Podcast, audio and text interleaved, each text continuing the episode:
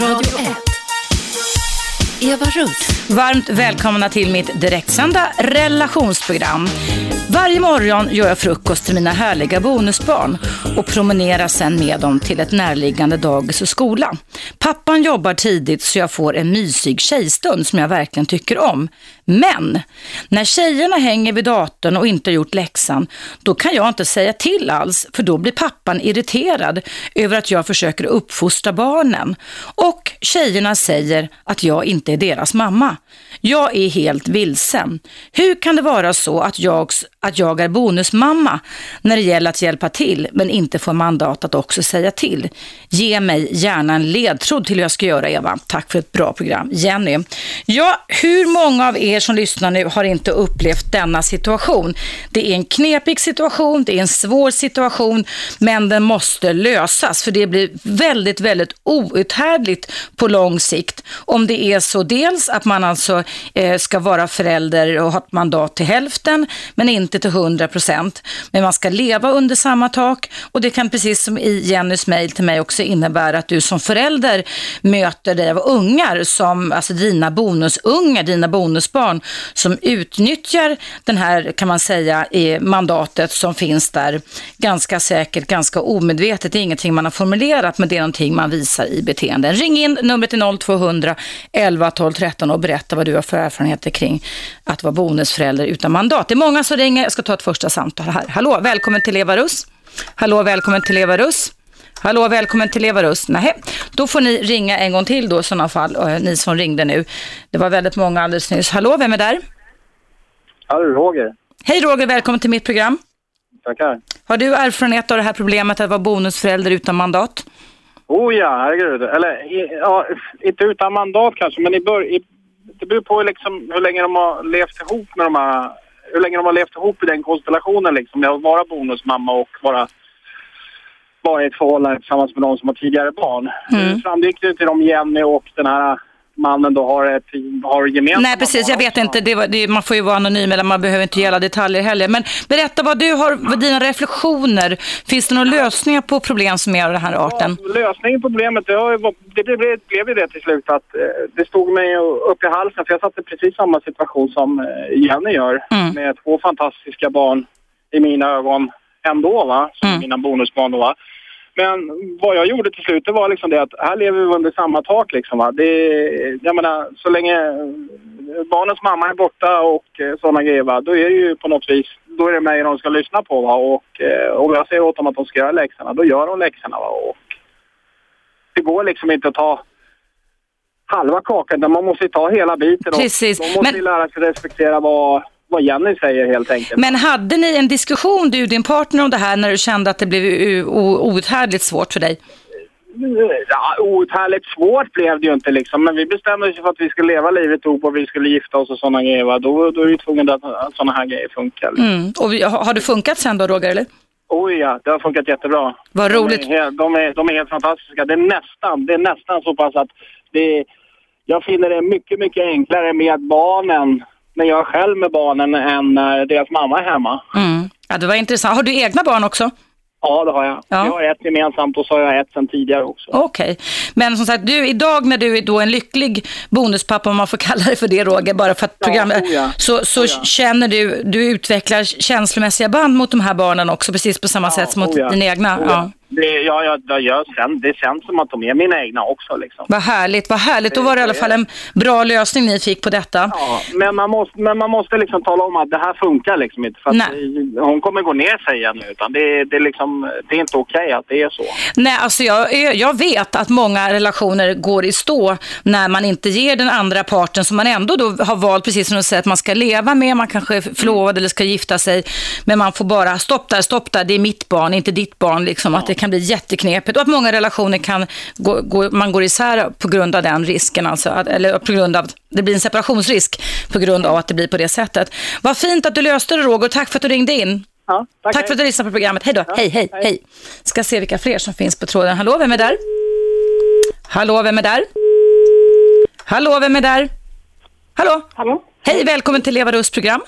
Ja, hej, Alina heter jag. Hej, Al Alina? Ralina. Ralina heter du. Välkommen till mitt program. Har du några erfarenheter av det här att vara bonusförälder utan mandat? Eh, både, ja, det har jag. Men jag tänkte eh, prata om eh, min partner som är bonusförälder. Ja, egentligen. ja, det går jättebra det. Berätta. Jag bor med din venezuelanska vänbror. Min? Eh, eller Eva Rus i alla fall. Ja, eh, Ra- Ram Ramon? Ja, Ja, Ramon som är min venezuelanska man. Ja. precis. Hans bror bor jag med. Jaha, där ser man. Världen är liten. Ja. Ja, det är liten. Och han är bonuspappa till mitt, min dotter som är 12. Ja. eller är snart 12 och vi Mm. har tre gemensamma barn. Och eh, jag kan säga att um, eh, visst har vi stött på sådana situationer som Jenny skrev om. Mm. Så att du, du kom in i boet tillsammans med din man med en liten unge. Hon var inte 12 då, eller var hon 12 då? Nej, hon, hon var sex. hon var sex år. Och sen efter det har ni fått tre gemensamma barn också? Precis. Okej. Mm. Och han är bästa, i bästa bonuspappa i världen tycker jag. Eh, min dotter ter sig till honom när det är problem mer än till, ah, till och med mig och sin pappa. Mm. Uh, och jag tycker lösningen på det här när, när ungarna säger att ah, du är inte min pappa, du är min mam- inte min mamma. Uh, den andra föräldern måste ju självklart gå in och säga till barnet och uh, dessutom visa, alltså förstår, att man måste visa barnet att man, att man ska respektera sin bonusförälder och den föräldern måste också sätta foten om den andra föräldern inte hjälper till som hennes man då eh, inte stötte henne när Mm. hon sa till barnen, Mm. till flickorna. Och det är det, om, vi, om vuxna inte kommunicerar med varandra och visar barnen, då är det jättesvårt för en vuxen att eh, ta den rollen. Man, Mm. ska inte, ja, man ska inte ta mammas eller pappas roll Mm. på, Mm. alltså på det sättet, men man ska ju vara som en vuxen förebild. Jag, har, jag har ju själv, vad, vad roligt att ni har fått det där att funka. Men din dotter då, som din man är bonuspappa på, relaterar hon till sin biologiska pappa också någonting?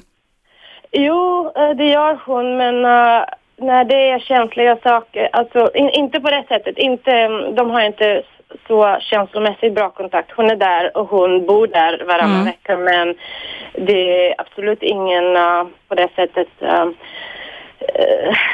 umgänge på den eh, liksom mera känslomässiga planet, utan det är köpa saker och eh, ja, köra henne till stället och det, det slutar där ungefär. Vad Så det- tråkigt att höra. Är det, det är ingenting ni kan förbättra då? Eh, ja, mm, ja, inte så mycket. Det beror på, väl på den personen, på hennes pappa i så fall. Mm. Tycker jag. Det, det, han är en sån slags person som inte är intresserad mer än så. Okej, ja. ja.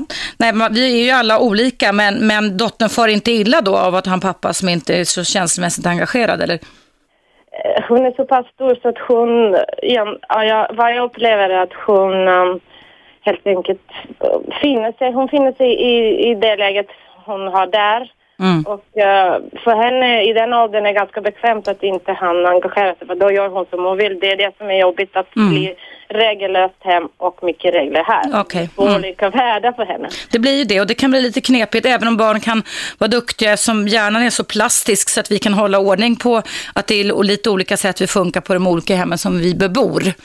Mm. Men det var roligt att höra. Du får hälsa din man då som jag förmodligen känner eller träffat någon gång. Och tack för att du lyssnade på programmet och lycka till med den stora familjen också där Lina. Tack, tack. Tack snälla. Hej då. Hej, hej, hej. Ja, jag har ju själv varit med om det här att vara bonusförälder på gott och ont kan jag säga. Eh, jag har också själv varit med om att eh, ett av mina barn för många, många år sedan blev bonusbarn åt en annan kvinna. Och jag måste faktiskt medge det då att till att börja med, nu är vi jättegoda vänner och det här var många, många år sedan, men till att börja med när min son eh, var liten, alltså typ två år kanske, två eller tre år, så eh, reagerade jag lite, lite känslomässigt när eh, eh, hon stoppade min sons strumpor, satt och stickade tröjor till honom och så vidare. Alltså sådana här saker eller beteenden som man kan eh, på något vis förknippa med en djupare anknytning på något sätt. Alltså hon putsade min sons fjädrar som om man skulle titta på hur schimpanserna gör och gjorde ordning. Eh, det var jättesnällt, men jag tyckte att det var jag som skulle göra det. Vi tog ingen konflikt här på något sätt, men idag så är jag ju glad, nu är min son 23 år gammal, så det här var väldigt länge sedan som ni förstår, men idag så är jag jätteglad för att den här kvinnan gick in och gjorde det här, för det visar ju då på hennes anknytningssätt att fungera på. Och gudskelov så var ju då hon som fortfarande lever då och gift med min före detta man, eh, också en väldigt bra person som också hade samma värderingar, nästan i alla fall, mer lika värderingar med, med min exman eh, som gör att uppfostran då när min son var där varannan vecka blev det inget problem med.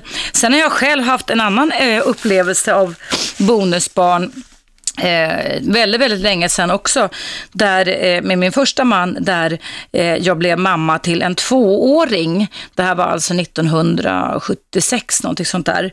Och eh, där eh, var det knepigt, därför att där tyckte jag då att min man i vissa situationer inte Eh, han var biologisk pappa och inte kanske behandlade eh, barnet riktigt schysst. Alltså det var inte någon misshandel och sånt där. Men han hade vissa regler som jag tyckte var lite konstiga. Och det där blev jätteknepigt också eftersom jag då kunde då lätt bli anklagad för att jag stod på den biologiska mammans sida istället. Och när jag då var bonusmamma och inte höll med min man så kunde det bli ganska gedigna diskussioner kring detta. Så det, finns, det är verkligen ett pussel det här, en djungel det här att kunna försöka få ihop det här när man ska gå in och knyta an och försöka få det att funka. Ring in hörni och det finns väl både män och kvinnor, unga som gamla som har ringt in. Nu har Roger och Ralina ringt in. Ring in, numret är 0200 11 12 13. Idag pratar jag alltså på Radio 1 i direktsändning om bon, att vara bonusförälder utan mandat. Jenny ska få råda mig här nu som har gett mig idén till dagens program program. Och det går bra att ringa in på numret som är 0200 11 12 13. Nu är det dags för en liten paus.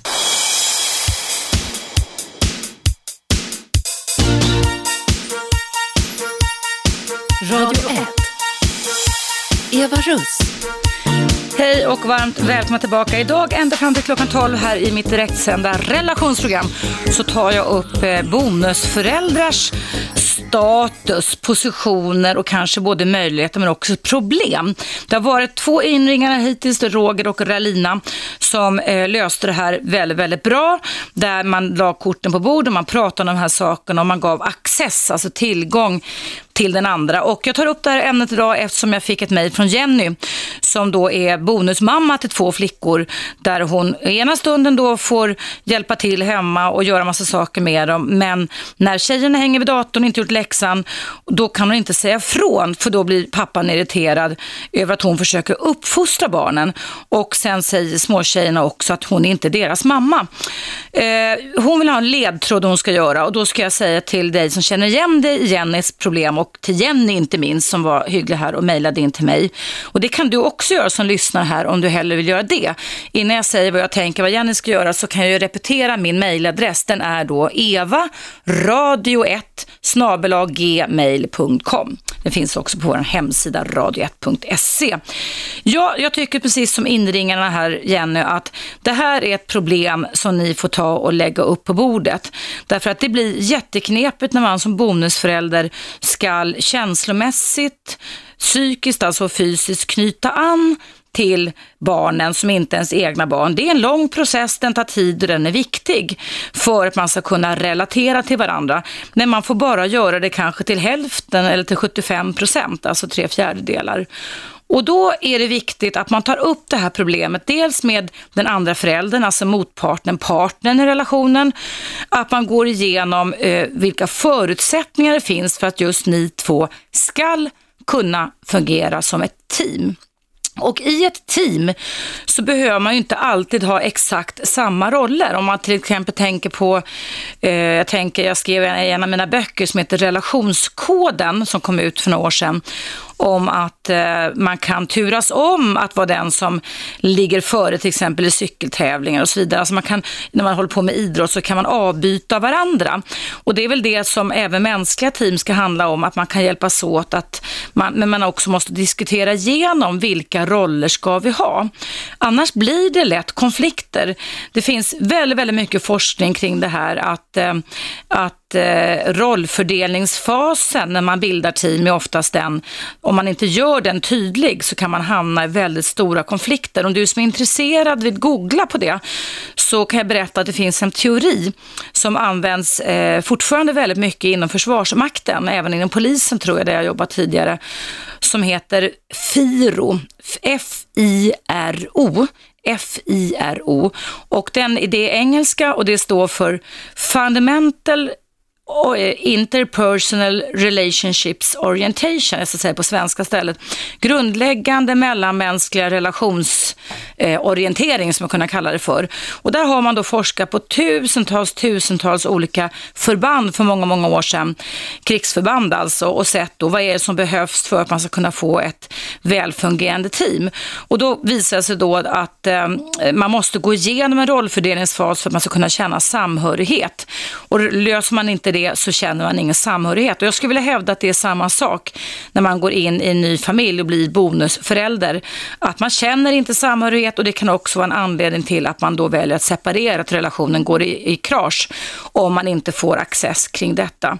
Jag har själv också varit med om i de här familjerna berättar om det, jag själv blev bonusförälder då, hur det eh, duttades med ett barn, jag, eh, ett barn som jag var bonusförälder till, som skulle ha helt och diametralt olika regler än vad resten av våra gemensamma barn, min mans barn och jag skulle ha. Och det här barnet dök upp i vår familj för han hade i, ja, i princip blivit kidnappad av sin mamma till ett fjärrande land för många, många år sedan. Vi pratar alltså 23-24 år sedan. Och eh, det där var också knepigt när han var barn, därför att det var en jättesvår situation med utifrån det han har varit med om, att inte få träffa sin pappa på många år. Och sen dök han upp i vår familj och då skulle, och det förstår jag hur man som förälder kan tycka, men då blev det någon slags helighet över det här barnet som ledde till att fast han skulle leva med oss i vår familj så fick inte jag lägga mig i det, utan de, de, det var specialregler som gällde för det här barnet då som kom in i vår familj. Eh, eh, och det blev också väldigt konstigt. Nu är liksom allting frid och fröjd och vi är goda vänner och så, men när jag pratar om vilka känslomässiga aspekter det kan få när man ska särbehandla eller man som förälder inte får relatera till ett barn på samma sätt. Vi hade då, jag och min man, alltså fyra barn ihop och, och då skulle ett av de här då behandlas lite annorlunda. Det skulle vara olika regler och det blev jätteknepigt. Där kände jag att det faktiskt var en anledning till att vi inte fortsatte att leva ihop. Så jag har faktiskt egen, egen egen eh, erfarenhet av det här knepigheten att vara bonusförälder. Ja, nu ska vi se vem som finns på tråden och har någonting att berätta kring detta ämne. Hallå, vem är där? Ja, hallå, jag heter Kristin. Hej Kristin, välkommen till mitt program. Tack så hemskt mycket. Jag lyssnar mycket på dig och får jättemånga matnyttiga tips av dig. Det var kul att höra. Tack ska du ha. Det gläder mig. Jag ringer till dig för att jag är gift med en man som har barn sedan tidigare. Mm. Han, jag kom in i barnens liv när de var två, eh, tre och sex år gamla. Ja, småbarn alltså. Ja, ja precis. Och eh, jag har varit gift med min man nu i tolv år. Mm. Och eh, under hela den här tiden så har då hans gamla fru, om man säger så, mm. exfrun, mm. Hon, eh, hon har motarbetat hela tiden och försökt vända barnen mot sin egen pappa, mot mig. Mm. Och det är jättesvårt för jag tycker verkligen om de här barnen. Jag har varit med som, jag har bytt blöjor på dem. Ja, precis. Eh, man försöker få en, en bra relation. Mm. Eh, Bor de hos er på deltid då? Ni delat vårdnad eller? Det har blivit så konstigt nu att dottern har valt att bo hemma hos oss då fulltid. Ja. Eh, men de andra på två då som är pojkar, den äldsta är pojke och den yngsta då är också en pojke. Eh, de har valt att bo hos sin mamma för att det är, hon, är, hon har helt andra regler. Ja, just det. Så de kan barn... välja lite hur de skulle vilja ha det. Ja, ja. Och det här är ju ett dilemma för att så länge de inte är myndiga så, så, så är det ju vissa man måste gå till skolan och mm. man måste göra läxor och det är mycket måsten när mm. man inte får bestämma själv. Och det som är problemet det är att mamman ger dem helt fria tyglar medan vi har regler. Mm. Och då blir det så himla lätt att Ja, alltså barnen väljer ju det som är enklast. Ty, tyvärr är det ju så att de kan alltså smita mellan de här reglerna eller smita mellan föräldraansvaret och utnyttja det här lite. Det har jag faktiskt också egen erfarenhet av att man kan göra. Att man kan vandra mellan föräldrarna när någonting inte passar liksom. Nej, nej. Vi har ju satsat väldigt mycket till exempel på den här eh, flickan då som bor hos oss. Hon är mm. ju 14 då eller? Ja, 14-15 ja. år nu. Och eh, vi har satsat väldigt mycket med hästar och, och, hela familjen är engagerad. Och så kom hon hem en dag här och sa att nej, jag tycker inte det här är kul längre. Jag vill inte hålla på längre. Bara från blixt från klar himmel. Mm. Eh, jag vill vara med kompisar istället. Och, och så säger mamman då, ja, det här får hon göra. Hon får välja det. Mm. Ingen, eh. ingen uthållighet, ingen guidning, att det kan vara bra att tänka över beslut och, och fatta. Det är det jag försöker göra. Mm. Och min man och jag, vi är ju alltså vi är överens och vi, vi byter roller. Jag försöker att inte ta uppfostran utan jag har, vi brukar likna det lite som att jag är hamnkapten och han är kapten på båten. Det var väl en eh. jättebra metafor, eller hur? Alltså, ja. ja, och att eh, jag lägger mig inte så mycket i skola och eh, och eh, den stora uppfostran utan det får mamman och pappan göra. Mm. Däremot så finns det husregler. Att man hjälps åt och att man är artig och trevlig och plockar undan sin tallrik och sådana saker. Då har ni gjort den här rollfördelningen som jag pratade om innan ja. du ringde in, eller hur? Jättebra. Gjorde ja. ni det tidigt också när ni träffades ja. när barnen var så små, eller? Ja, ja det gjorde vi. Det, det var ju så att eh, när barnen var så små så, så sa jag faktiskt att det var viktigt att han var pappa, alltså att han umgicks med sina barn. Mm. Att han inte var uppslukad i mig då. Mm. Um, har ni skaffat egna barn också, Kristin? Ja, vi har ett gemensamt barn. Mm. Och eh, han heter Jakob och är fem år nu. Okej, okay. en liten plutt. Det, en liten plutt, ja. ja. Vad roligt. Och, och, det, och, det, har också funkat bra med att, att ni är fy, fyra barns föräldrar så, så här, kring det? Ja, det, det tycker jag inte är något problem. Alltså de här eh, barnen som är från tidigare förhållanden, de älskar sin lillebror. Så det har mm. aldrig varit någon avundsjuka eller, eller någonting sånt. Utan det är mer att de väljer, ja men nu bor jag hos mamma för det är mycket enklare, då kan jag vara ute och ränna hela nätterna mm. och det tycker inte vi är lämpligt. Man måste ha någon form av mm. uppfostran och guidning, precis som du säger. Mm. Och det är jätteknepigt det där när det blir på det sättet. Alltså nu är de då typ 18, 19 någonting då eller? Ja precis, den äldsta har ju precis fyllt 18 år ja. och, eh, och Emma då fyller 15 här i februari mm. och mm. Eh, den yngsta då han Ja, han är ett år yngre än Emma då. Du, eh, jag har ju egen upplevelse av det när min son var tonåren, att han liksom kryssade liksom mellan reglerna och gjorde det till sina egna fördelar under en period. Mm. Och jag tog upp det både med hans bonusmamma och min före detta man och även med honom själv.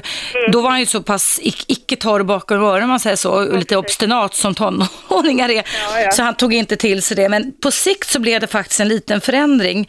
Jag tror att han fattade när han var typ 16 eller 16 och ett halvt att det inte var så bra det han höll på med. Så att det blev en ordning. Jag tycker man kan prata om allting även om man upplever att det är för döva öron, speciellt när det är tonåringar, så går oftast informationen ändå in. Den lagras mm. på något sätt i alla fall. mm, mm. Det som är jobbigt att se det är att eh, min, min man och hans exfru, de kan ju inte kommunicera Nej. alls, utan de är ju som två, jag vet inte, två pluspoler mot varandra. Mm. Och fighten, det är om barnen och jag tycker faktiskt att det är inte... Min man, han ger upp. Och det är väl typiskt manligt att man går in i sin lilla grotta och så stannar man där och, och slickar sina sår medan... Ja, män gör det lite oftare än vad kvinnor gör i alla fall. Ja, ja, ja, ja jag upplever mm. det så. Och, medan vi ältar lite oftare, vi kvinnor. Precis, mm. precis. Och jag har sagt till min man att du måste stå upp för dina barn och du måste säga till din exfru att ja, det, det måste finnas regler. Mm. Eh, men hon tycker att så länge barnen bor hemma hos henne, då har hon vunnit slaget. Och det, det, ja, det är jätteknepigt. Ja, det, det, det, det är så, precis som du säger, det är nästan som ett krig. Va? Alltså, ja, att jag ska jäkla i mig liksom. Jag, här ska, här ska det minsann och jag ska minsann visa. Alltså, det är det som är så hemskt när mm. vi separerar, att det blir of, ofta, inte, inte för alla, det finns klo, kloka separationer också, men ja. att det kan bli på det här sättet. Ja, du, jag måste ta en liten paus nu, Kristin. Tack så jättemycket för att du ville berätta om din familj. Hoppas att ni fortsätter att hålla ihop ett långt liv tillsammans för barnens skull och för er skull också. Tack, snälla. Hej då, hej, hej. Ja, kära lyssnare och tack Kristin. Eh, ämnet idag handlar alltså om att vara bonusförälder utan mandat, men man ska ha mycket ansvar. Man kan göra som Kristin klokt och hennes man har gjort, ha en rollfördelning där den bonusmamman är hamnkapten och pappan, den biologiska pappan, är kapten på båten. Och även prata om olika husregler var vad jag snappade upp. Det var himla klokt hanterat. Numret in till mig i alla fall i studion, för nu är det dags för en liten paus där du får en nyhet bland annat på Radio 1. Det är 0200 11 12 13, 0200 11 12 13 och du kan ringa in även i pausen som kommer här.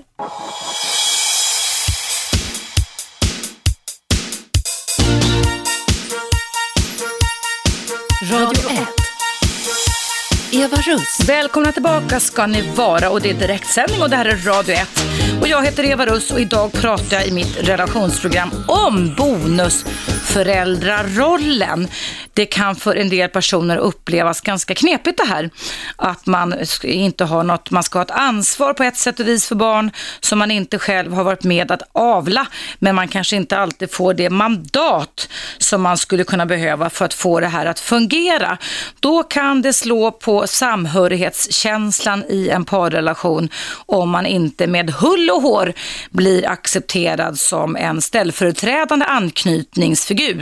Därför det handlar ju om att barnen i samband med en separation Dels så ska de bibehålla, de förlorar den dagliga kontakten med sin förälder och sen kommer in en ny förälder i familjen som de då ska knyta an till. Och det vet ni säkert eftersom jag tjatar in detta i våra lyssnares huvuden att anknytningssystemen hos oss är livsavgörande, jätteviktiga för att vi ska känna oss trygga, säkra och komfortabla. Kan vi inte knyta an till våra bonusbarn och de inte vill inte får, eller som, som jag hörde här med Kristin innan, att det finns folk som jävlas som man, när man har skilt, skilt sig från varandra och sabbar och försöker styra barnen eh, mot den andra föräldern som någon slags hämndaktion eller en slags krigssituation så blir det ännu knepigare givetvis. Det är inte lätt att leva som människa. Det är en utmaning, men en rolig utmaning att leva parrelationer och det är också en svår utmaning att skilja sig och separera. Det är så att det är inte bara barnen som alltså kan komma kläm utan även bonusföräldrarna. Nu ringer det här vi ska se vem som finns på tråden. Hallå, vem är där? Hallå? Ja, hejsan. Hej, välkommen till mitt program. Vad heter du? Eh, Sanna heter jag. Hej Sanna, välkommen. Vad väcker dagens ämne för tankar hos dig? Ja, så jag lever själv i en situation med, två, med tre barn varannan vecka och ett barn varannan vecka. Mm. Och jag har... Är det dina barn eller din partners barn? Eller? Eh, två är min, eller två, en är min och en är hans och en är våran. Ja, det, ja. Ja. Eh, den äldsta är fem år, fyller sex, och den andra är fyra år och fyller fem. Och eh, hans barn är äldst. Och jag bara tänkte, vi har lite problem. Vi har, väldigt, vi har haft problem ganska länge med barnen fram och tillbaka och Mm. försöker diskutera och komma fram till Då var de riktigt små också när ni, ni båda skilde er för att ni hade träffat Ja, varandra om jag förstår det rätt. Ja, vi har levt med varandra och barnen var väl runt, den sa väl vi två då. Mm. Och den andra var vi ett när Mm. vi träffades. Mm. Eh, och eh, det kan ju vara en situation med maten till exempel. Så kan, den, så kan min son då på fem år säga att ja, vi måste sluta bråka annars så tycker inte pappan om mamman. Mm. Och då kan den andra säga att nej, då ska jag bråka mera, Mm. kan den andra säga. Och, och så har han hållit på ända sedan vi har träffats. Mm. Och jag känner det jättekänsligt för mig. Jag har ju gråtit flera gånger för att han inte säga godnatt till mig. Och jag har försökt jobba på vår relation och pappan förstår inte att vi behöver jobba på relationen så att vi kan få ett band till varandra. Ja, för det här kallas ju för, för protestbeteenden. Protestbeteenden, ja. Så har ju gjort så nu när han var liten och vi träffades. Då kunde han ju stå, när inte pappan var i närheten, så tog han upp en leksak för att visa att han skulle kasta den. Mm. Mot dig, ja. Han är jag- jättearg. Ja, alltså Ja. att jag skulle säga till honom. Mm. Och sen jag sa till honom och så någon gång kanske jag har skojat med honom i nacken och så kommer han, så kommer han storbölandes och tar med sig sin pappa och så säger han att ja, hon gjorde illa mig i nacken jättehårt. Mm. Mm. Fast jag inte ens har gjort det. Och han tror på honom på något sätt liksom. Det, ja, det blir jätteknepigt det där. Det blir jätteknepigt. Men, och så har, har den här pojken visat protestbeteenden hela tiden, tycker du? Ja, Ja, han vill inte, han vill inte Nej. ha dig, han vill ha mamma och pappa. Ja. Och det är ju den sorgen, det är ju den oerhörda sorgen som det blir inne i våra barns känslosystem när mamma och pappa, de, de första primära anknytningspersoner som man levt med försvinner. Va? Så, och barn, en del biter ihop och en del känner inget alls och en del känner mycket om man kan säga så. Och, och den, den här lilla pojken känner mycket över detta. Du, det här är ju någonting ni skulle kunna kanske ta med BUP. Ja, alltså jag har ju min egna son på BUP nu men Mm, mm. Har, du, har du liknande problem då med pappan där? Eller? nej, alltså där har vi funkat ganska bra men han har haft det lite stökigt och han har kommit in i den här dö- dödsgrejen. Jaha, han har fastnat, han ska dö, Ja, han kan inte sova. Nej. Ja, Ja, precis. Han har fastnat lite vid döden och han vill dö och lite sånt. Mm. Oj, då, oj då. Men du, kan du inte ta upp det med BUP? Jag, ty alltså jag tycker, som jag har jobbat som BUP-chef, att det här är ett klassiskt problem där kloka människor på BUP, för det är många kloka människor där, skulle kunna ge råd om vad och hur ni skulle kunna göra det. Men sen är ju frågan den givetvis, då ska ju den här lilla pojkens mamma ge tillåtelse till att han ska få vara där och det är väl hur, hur, ser du på det? Finns det möjligheter till det, att hon skulle alltså, säga nej eller ja? Eller? Vi har ju inte riktigt en sån kontakt. Det är mer pappan som har en sån kontakt. Mm. Alltså sen så vet jag inte, för det känns nästan någonstans också som att det pappa någonstans har gått... Han, han, eh, han släpper inte iväg sonen. Han låter inte mig säga till honom. Det har han aldrig gjort. Utan han kommer in och säger, är du säker på att det var sådär? Mm, uh, mm. Ja, och vad händer med dig när du får sånt tviv tvivel på dig? Ja, det känns jättejobbigt. Mm. Jag har varit barnflicka. Jag har alltid älskat att jobba med barn. Ja, och tycker ja. att man gör rätt. Liksom. Att du får någon slags misstroende riktat. Ja. Men det påverkar väl er relation också förstås? Ja, det påverkar jättemycket vår relation, verkligen. Så att jag funderar på att söka någon annan hjälp mellan oss också. Ja. Har det hjälpt då att när ni har fått råd, rådgivning eller hjälp? Jag har inte fått det för att han vill inte gå på det Nej. heller. Nej. Nej. Så att vi är lite så här fast i det. Och så känner man bara att man vill inte förbittras mot ett barn. Nej. Samtidigt som man inte får någon hjälp av den andra vuxna människan. Nej. Vad du, kan, vad du kan göra, du heter Sanna, eller hur? Ja. ja. Vad du kan göra, Sanna, det är ju givetvis att som vi människor kan göra med våra då moderna hjärnor. Vi kan alltså ibland när vi känner oss sårade tänka så här om det finns onda avsikter med detta eller inte. Mm. För det tror inte jag att det gör. Jag tror att det där är biologiska beteenden som dyker upp. Ja. Eh, kan vara, din man kan vara fullpreppad med skuld och skamkänslor också mm. över att det blir så, även fast han är nöjd med dig och er relation och ert nya barn. Va? Ja. Och eh, ibland kan det faktiskt vara så att eh, han gör det här av sina egna högst känslomässiga skäl på något sätt. Mm. Men att det inte är riktat mot dig, men att du kan uppleva som det. Och då menar då kan du ju bestämma dig för med din insiktsfulla hjärna att du inte tänker tolka det som angrepp mot dig, även fast det känns så just då. Ja, sen kan ju pappa, han kan ju vara lite så här arg mot min son på ett annat sätt. Liksom, mm. Och, och mm. lite sådana saker som också liksom komplicerar allting hela mer. Så ja, liksom... därför att han är inte den biologiska ja. pappan. Alltså anknytningsbanden är så starka och går över liv och död, höll jag nästan på att säga. Vi, vi präglas så enormt mycket av det där. Men mm. det där, att det blir så här i er familj, Sanna, det kan ni väl ta hjälp av, av några ja. familjeterapeuter på sikt, eller, eller även nu tycker jag i sådana fall, eller? Ja, ja precis. Ja. Fra, framförallt så tycker jag, om jag får säga det, har du tid att stanna kvar i luren ja, eller? Ja, ja. För att jag måste trycka på pausknappen för lite reklam här nu. För jag har, mm. har en, några råd jag kom på just nu jag kan ge dig om du har lust att stanna kvar. Mm, Då sätter jag dig på vänt så kopplar in dig efter att reklamen är över, okej? Okay? Ja. Tack, då hörs vi strax igen. Tack.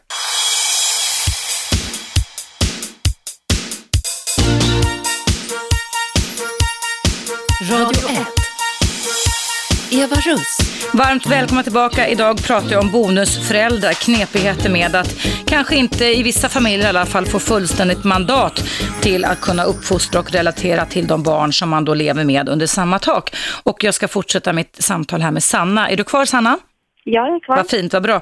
Jo, jag tänkte på att säga till dig att aktuell forskning kring bråk i parrelation, jag tänkte ge ett råd, dig och din man, mm. det är att, att även om vi bråkar om saker som är väldigt konkreta så säger man att det oftast är era respektive känslomässiga behov som ligger som kärnan i, i att det sen blir andra typer av bråk. Mm. Eh, det innebär till exempel att jag skulle tro att det ni inte fattar att ni bråkar om det är det här att ni, du tycker att din man inte, jag vill ge ett exempel bara nu Sanna, mm. att han inte eh, lyssnar på dig, att han inte eh, sätter sig ner och tar in det du säger. Du kan känna dig både förskjuten, lite övergiven, ensam ibland över att han inte har tid. Va? Och han kanske eh, har en massa andra issues, jag vet inte ens om jag inte har pratat med honom, men då kan ett bra tips vara att ni börjar prata om vad ni känner. Mm. Att man säger så här, just nu känner jag det här eh, för, att du inte, för att du blir arg på min femåriga son och så vidare. Och då mm. tänker jag så här, att man börjar fiska upp vad man känner istället för att anklaga va? och mm. dra en massa slutledningar. Och kan man då få varandra i en parrelation att stanna upp lite, för det är så här man jobbar även i en psykoterapeutisk setting så att säga, mm. så kan det tillföra relationen väldigt väldigt, väldigt mycket mer faktiskt. Alltså genom att man eh, talar om vad man känner istället för vad man tänker. För avsikterna, som jag sa innan pausen, det är tänket. Insikten kan vara känslan liksom. Ja, jo, men jag får inte fram vad han känner. Jag har ju sagt så. Han kan, han kan få det, eh, och då kan du säga så här, kan, jag känner så här, när du blir arg på min son, då känner jag så här och då tänker jag så här. Mm. Eh, kan, och jag, och, jo, så kan du säga så här, och jag skulle behöva, och då kan du prata om dina känslomässiga behov, hur de ser ut. Mm. Jag, Sanna, skulle behöva att du just nu satte dig ner, lugna ner dig, såg mig i ögonen och tog in, lugna ner dig lite istället för att vara arg, för arg då är man liksom uppumpad va, med adrenalin. Så tog in vad jag sa, älskling, fem minuter, jag ber dig. Alltså, och så sänker du rösten, för det finns det evidens för också att när kvinnans röst går upp så går mannens puls upp också. Så att det är bättre att sänka rösten. Och, ja, det är sant. Så att, att försöka prata med mannen lite lågt så här istället. Va? Det finns det forskning som säger. Ja. Pröva det, börja prata om dina känslor och dina behov och inte lägga till några värderingar kring det hela. Va? Och få honom till att bli lite nyfiken och intresserad, för det var det säkert, garanterat säkert den gången när ni var nyförälskade i varandra och valde varandra, eller hur? Mm. Ja. Och, och, det där brukar man glömma bort. Jag håller på att skriva en bok om det just nu som kommer ut i vår, men det här där börjar man glömma bort alltså. Och det kan man, måste ni backa tillbaka till, för då var ni säkert oerhört lyhörda gentemot varandra. Ja. Eller hur? Precis, ja. Men det är ni inte nu, så att öva lyhördhet tycker jag. Och få honom till att stanna kvar och inte ja, fly in i grottan som någon annan här sa tidigare, så att säga, utan att, det var Kristin, utan att eh, eh, ta in dina känslomässiga behov. Det handlar om att kunna dela medkänsla, empati, sympati, kunna dela känslan. För det är då först som man kan förändra sina beteenden. Mm. Jag bara fråga en mm. om, ja om man som jag skulle vilja prata med någon ja. om sådana här saker, för man känner sig väldigt ensam och ja. vill, ja. Var ska man vända sig då någonstans? Jag har kollat lite på internet. Ja, vet du, jag bor du i Stockholm eller? Ja. Därför att jag hörde, jag har ju en dotter som nu då har gett mig två små barnbarn och jag hörde att Stockholms stad, tror jag det var, eller om det var Stockholms kommun, har börjat med en skitbra verkligen så här, föräldrautbildning som är gratis som man kör. Det stod i innerstadspress för några veckor sedan eh, som hon och hennes man är jättenöjda med att gå på. Alltså de får jättemycket tips och jättemycket rådgivning Googla på det, det är här i Stockholm. Men annars så finns det ju, i, var man än bor i landet, eftersom många lyssnare som lyssnar via webben här, eller appen då på mig här, eller på oss här på Radio 1, så finns det också eh, oftast kommunal familjerådgivning och kyrkan ska man inte undervärdera. Man behöver inte vara kristen eller tro på Gud eller Jesus för att gå dit. De har oftast väldigt bra familjerådgivning och sätter också in klutar innan det blir en separation. Mm. Jag vet, jag var uppe i Västerås och föreläste i domkyrkan där för ett år sedan och blev jätteimponerad över vad man gör där. Så att det tycker jag du gott kan ta och söka på lite, googla på och se om du kan få hjälp med. Det behöver inte vara så kostsamt, men det kan alltså Nej. vara innan det blir liksom mer sprickor i, i kristallen, om man säger så, i er parrelation. Ni har ändå gett upp två relationer för att bilda en ny parrelation med ett nytt mm. gemensamt barn. Så det, är mycket, så det är viktigt att ni håller ihop Sanna, att ni löser ja. det här på något sätt tycker jag. Precis. Ja, nej men tack så jättemycket. Ja, tack för att du ringde in och tack för att du stannade kvar. Hej då, hej hej. Ja, idag pratar jag alltså om att vara bonusförälder. Vi gifter oss och vi skiljer oss precis som vi träffar en ny partner. Inte nog med att våra barn utsätts för stressen av att vara, tappa den trygghet och säkerhet som de är vana vid, som kan också sätta sina spår i deras känslomässiga system, så blir det också känslomässigt svårt för många bonusföräldrar det här hur man ska relatera till barn som man inte har en första anknytning med. Ehm, det kan vara både protestbeteenden, så som Sanna sa, från barnens sida gentemot bonusföräldern, det kan också vara så att eh, den biologiska föräldern inte ger bonusföräldern något mandat till, eller man får vissa typer av mandat. Och jag tyckte att eh, Kristin, eh, som ringde in här tidigare i mitt program idag, hade löst det genom att hitta och diskutera och lägga upp på bordet olika typer av, som hon sa då, husregler.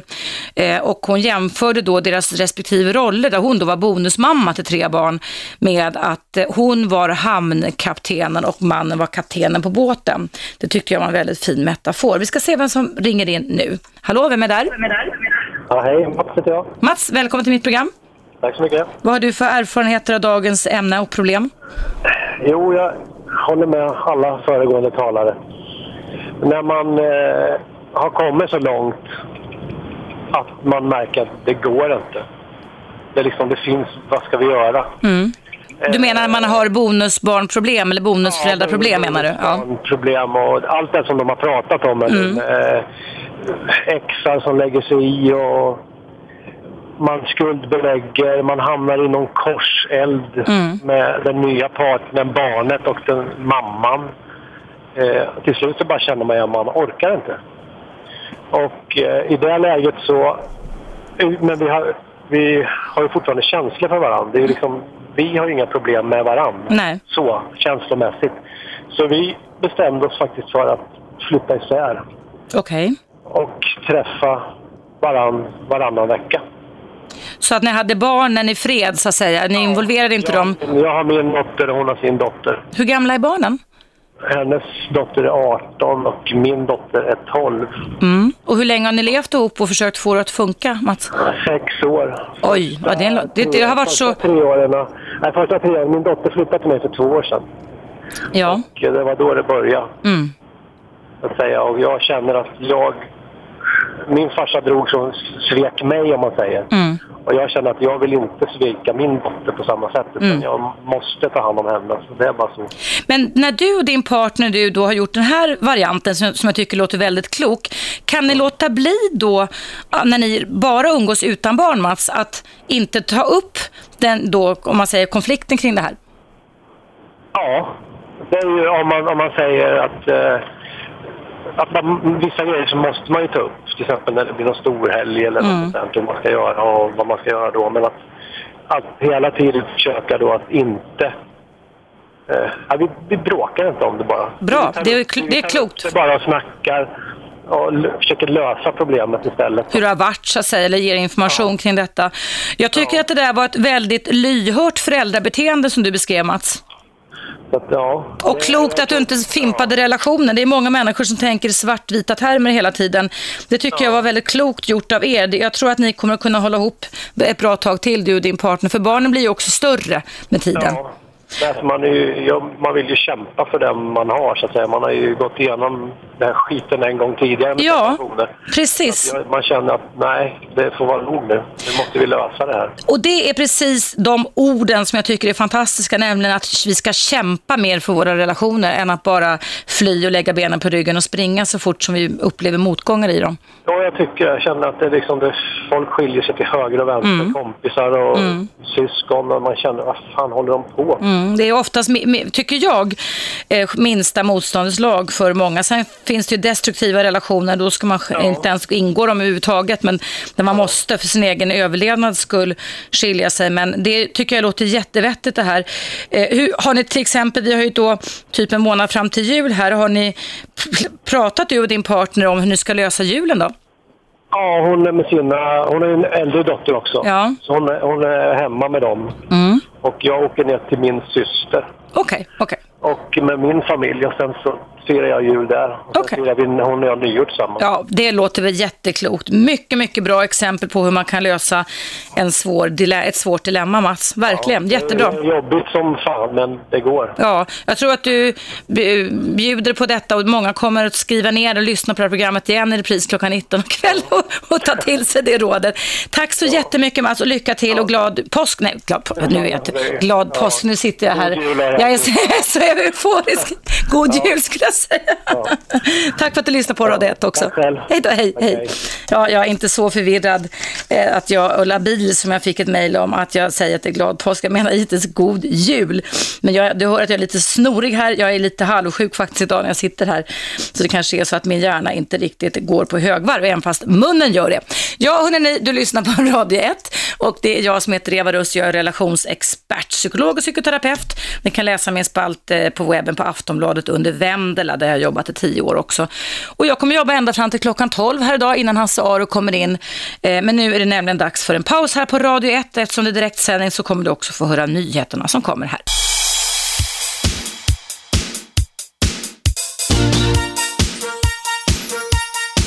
Radio 1. Eva Russ. Välkommen tillbaka. Idag i mitt direktsända relationsprogram så tar jag upp bonusföräldrar eller bonusfamiljproblematik. Det är många som säkert får det till att funka och många som har ringt in här och berättat och gett väldigt många kloka råd. Men det är också många som kan uppleva det lite knepigt. Och nu ska vi höra vad Daniel har upplevt för någonting i sin uppväxt. Hej, välkommen Daniel! Tack så mycket, tack så mycket. Vad har du eh, upplevt för någonting kring det här? Ja, för att göra en lång och krånglig historia kort så ska jag väl summera det så här att jag då har växt upp med min mamma fram tills att jag var 14 och där fick jag då en eh, bonuspappa. Mm. Han, han och jag har en jättebra relation ända sedan start. Jag kände till honom också sedan tidigare så det, det var ett känt ansikte så det var inte bara någon främling som, som klev in i huset. Mm. Men, men sen då så under den här tiden som ja, han har varit min bonuspappa och jag har haft min mamma där så, så har de alltid sagt så, ja, men ska du inte ta kontakt med din biologiska pappa för att honom har jag ju aldrig haft någon kontakt med då. Mm. Um, och jag har liksom inte tyckt att det ja, har varit aktuellt och framförallt inte när, när Lasse kom in i bilden och mm. som han heter. Uh, men sen när jag var 23 tror jag, eller mm. 22, skulle fylla 23 så, så tog det slut med, med min flickvän som hade haft en jättelång relation med. Så att, liksom, man, man vill bara bort. Man, mm. man, man, vill dit när gräset är grönare på andra sidan. Mm. Um, och då visste jag att min pappa bodde i USA så då tänkte jag så, ja, men jag kanske ska ta kontakt med honom ändå. Så mm. att, um, det gjorde jag och fick kontakt med honom efter två, tre dagar. Uh, och uh, sen satte jag mig på plan till USA och då fick jag halvsyskon. Hur många fick du halvsyskon? Ja, nu ska vi se. Jag fick fem halvsyskon. Fem halvsyskon, wow! Elv halvsyskon. Som är yngre än dig allihopa, eller? Som är yngre än mig mm. allihopa. Den, den, yng, den yngsta då är, eh, se vad blir hon? Hon blir eh, elva. Mm. Och den äldsta är 26. Mm. Men så att de, de, då, då är det tre av de här syskonen som har fått eh, bonusmamma, bland mm. annat.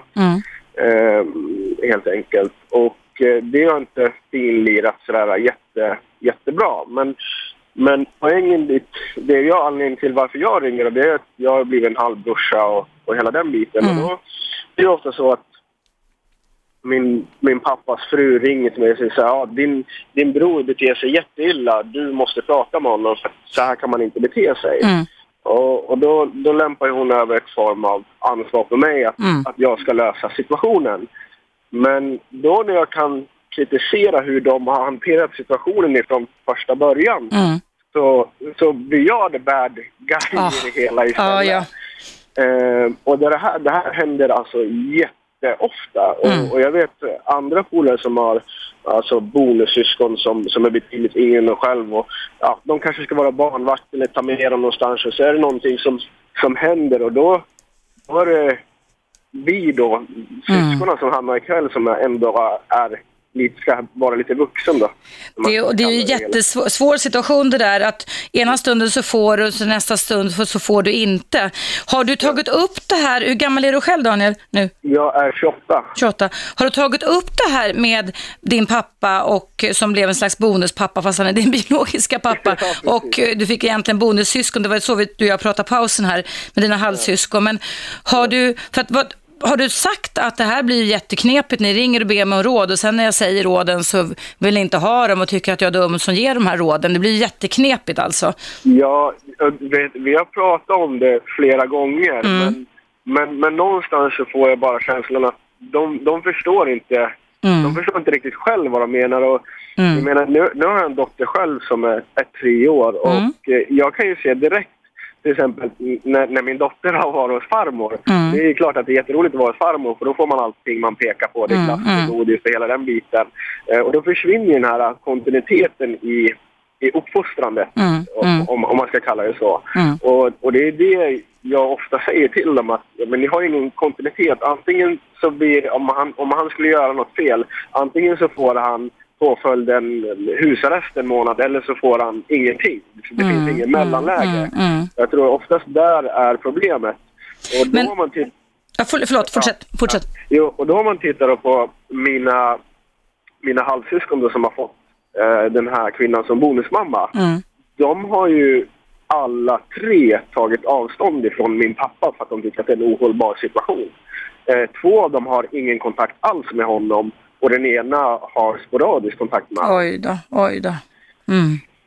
Så att, ehm, och det är mycket på grund av att eh, de också då har blivit inblandade i hela den här grejen. Att Mm. eh, först ska de ta ansvar, sen ska man inte ta ansvar och sen ska man inte tycka och, och, och så vidare. Så det är en väldigt förvirrande kommunikation som har skett där och då, då vet man ju varken ut eller in. Vad jag tänker på Daniel, du verkar ju vara en väldigt mogen och uh, klok kille tycker jag, det, eller man, uh, det är att du kan, för de bor i USA allihopa och ringer dig om råd. Ja. Eh, I och för sig så kan man göra det via Skype och sånt idag, men jag tänker du kan ju ta ställning till själv om du vill vara counselor för dem, alltså family counselor som det heter i USA. Ja. Och, alltså, eh, och faktiskt sätta en gräns va? och säga eh, tack men nej tack. Jag förstår att det här är knepigt men jag, jag bor i Sverige, jag är inte uppvuxen med er. Eh, jag kan lyssna men jag, jag har märkt det är bättre att inte jag lägger mig i för om jag ska göra det så borde jag vara på plats, någonting sånt där va. Det, Kan vi inte prata om andra saker? Gå till en counselor istället i USA istället för att ringa mig. Men ring mig om andra saker istället. Mm, mm. Vad tror du skulle hända då om du sa så? Jo, alltså jag, jag har ju sagt det och, och alltså, i flera omgångar Mm. tänkte jag säga. Och det, det, funkar, det funkar bitvis men, men sen då så, så blir det så att min pappa brukar vara ute och resa under längre perioder. Det kan vara en månad Mm. i, i, i stöten och sådär. Mm. Och då, då, då, då, då får jag alltid samtalen härifrån från Mm. hans fru och liksom Okej. att nu måste Mm. du hjälpa mig. Eller, och det kan vara likadant med honom. Och Ja. det, det, som, det som skrämmer mig det är att idag, som, precis som du säger med teknologin, så kan man ju prata och kommunicera på ett helt annat sätt. Och då, då är jag självklart vän med min lillebror på Facebook. Mm. Och jag ser ju vad han skriver, så att jag vet ju så fort det är någonting som är fel i huset så Mm. ser jag det. Och jag mår ju dåligt själv som Mm. bror och, och, och vill, ehm, vill hjälpa honom på alla, alla Mm. sätt jag kan. Mm. Liksom. Mm. Eh, så att, eh, ja, det, det Men kan du inte som bror, för att, att det blir ju väldigt omvända roller, även, fast visst man kan leva, det finns många olika sätt vi människor kan leva på och relatera till varandra på, men det blir ju lite konstigt om jag som expert ser framför mig hur du då som är barn till din pappa och inte växte upp med din pappa plötsligt ska bli en rådgivare åt dem, liksom familjeterapeut. Alltså det blir ju lite tokigt va. Däremot så tycker jag att du skulle kunna coacha direkt när du ser på Facebook din lillebror att han gör knasiga saker som brorsa va. Den relationen tycker jag är viktig och där är du, kan den vara både sedelärande, moralisk och uppfostrande som sagt om de ser upp till dig. Men då är det one to one, alltså då, då är det ni två som pratar om det här och inte via bonusmamman eller din pappa. Ja, precis. Och vad heter det? Och det, det är ju faktiskt någon, någonting som vi gör. Vi, vi pratar ändå två till tre gånger i veckan. Antingen via telefon, Skype eller Mm. Facebook och sådär. Så Då har ni ju- frekvent kontakt, mycket kontakt. Ja, ja, är, är, det, är det han som är 11 då eller är det någon som är äldre? Eller? Nej, Nej, det är någon som är äldre. Han är 13. 13, ja. Ja, han är 13. Och vad heter det? Men, men jag ser ju vart det brister och, och det är ju faktiskt i grund och botten kommunikation. Mm. Eh, för, för de, jag kan ju tycka att båda två, alltså min pappa och hans fru, har en, har en väldigt dålig kommunikation sinsemellan men även eh, gentemot eh, mot, mot honom. Mm. För det vet ju när, när, när min bonuspappa kom in i bilden, Lasse, så Mm. alltså han sa klart och tydligt liksom det här är spelreglerna. Eh, jag vet att jag inte är din pappa men jag, jag älskar din mamma och jag vill att det här ska fungera Mm. eh, för allas parter. Och jag sa så här, ja jättegärna. Så, så länge som jag ser att min mamma är glad så, så, så stör det inte mig. Eh, och det, jag tror det är det som många får problem med när man går in i relationer med, med varandra. Det är att man, man vågar inte ha en öppen dialog Nej, nej, sinsemellan alla parter berörda. Eh, Och jag, jag fick en idé nu också när jag tänkte det att det låter ju som att Eh, också det känns som ett bekymmer för dig då att, att de vänder sig till dig som en slags rådgivare. Men du skulle ju kunna med den informationen du har om en 13-årig halvbror i USA kunna, alltså du behöver inte vänta på att de ska vända sig till dig utan du kan ju däremot som son till din pappa och egentligen son till din bonusmamma med säga att nu har jag snackat med brorsan här via Skype tre gånger i veckan eh, och han är 13 år. Har ni tänkt på det här? Alltså du skulle ju kunna vara lite alltså, brorsa relationsaktig mot dina pappor så att ni inte vänder på roll, rollfördelning på något sätt, tänker jag. Mm, mm. Att du behöver inte sitta, sitta där och, ta, de ringer dig. Du kan du vara proaktiv och ringa dem eller säga, jag tänkte på det här, jag snackar nu med min brorsa här och jag är lite orolig för det här. Skulle ni kunna kolla upp det här lite så kan du liksom peka lite från Sverige på vad du tycker är viktigt. Mm, mm. Utan, utan att du ja. behöver lösa problemet åt dem. Och, och sen ja. när du gjort det så vill de ändå inte höra din lösning som sagt var. Eller hur? nej, precis. Ha, nej, men, jätteintressant och svårt dilemma men nog så viktigt att, det, att det kom upp. Du, jag får tacka dig väldigt, väldigt mycket för att du ringde in och berättade Tack om detta själv. dilemma. Och jag hoppas att du får ett bra relationsliv med din partner och din lilla dotter var det, hade du eller? Ja, ja. precis. Tack Vad roligt. Och tack för att du lyssnade på Radio 1. Tack så mycket. Tack, hej då, hej hej. Ja, kära lyssnare, det är direktsändning och det, med det så, med att avslutade samtalet här med Daniel så kommer jag alldeles strax då att ha en liten paus här. Häng kvar över pausen, ring in, numret är 0200 11 12 13 och Eh, berätta, debattera, diskutera, belys eller lös problem som har med bonusfamiljer och bonusföräldraskap och kanske även bonusbrorsaskap att göra. 0200 11 12 13. Vi hörs efter pausen så kommer här.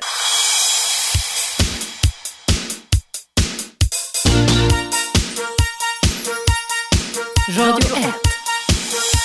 Eva Russ. Välkomna tillbaka ska ni vara. Idag handlar vi behandlar ämnet om bonusföräldraskap och jag har Leif på tråden. Välkommen Leif. Hej, tack så. Berätta vad du har för upplevelse kring detta. Mm, jag eh, träffade min eh, nuvarande sambo för 22, 22 år sedan. Mm. Och då hade hon en, en liten kille på som var 11 år. Och det, som, det fel som de flesta gör i sådana här sammanhang det är att det vaknar upp en liten kille eller en tjej och så hittar de en, en man eller en kvinna i, i sovrummet. Mm. Vilket är fullständigt idiotiskt.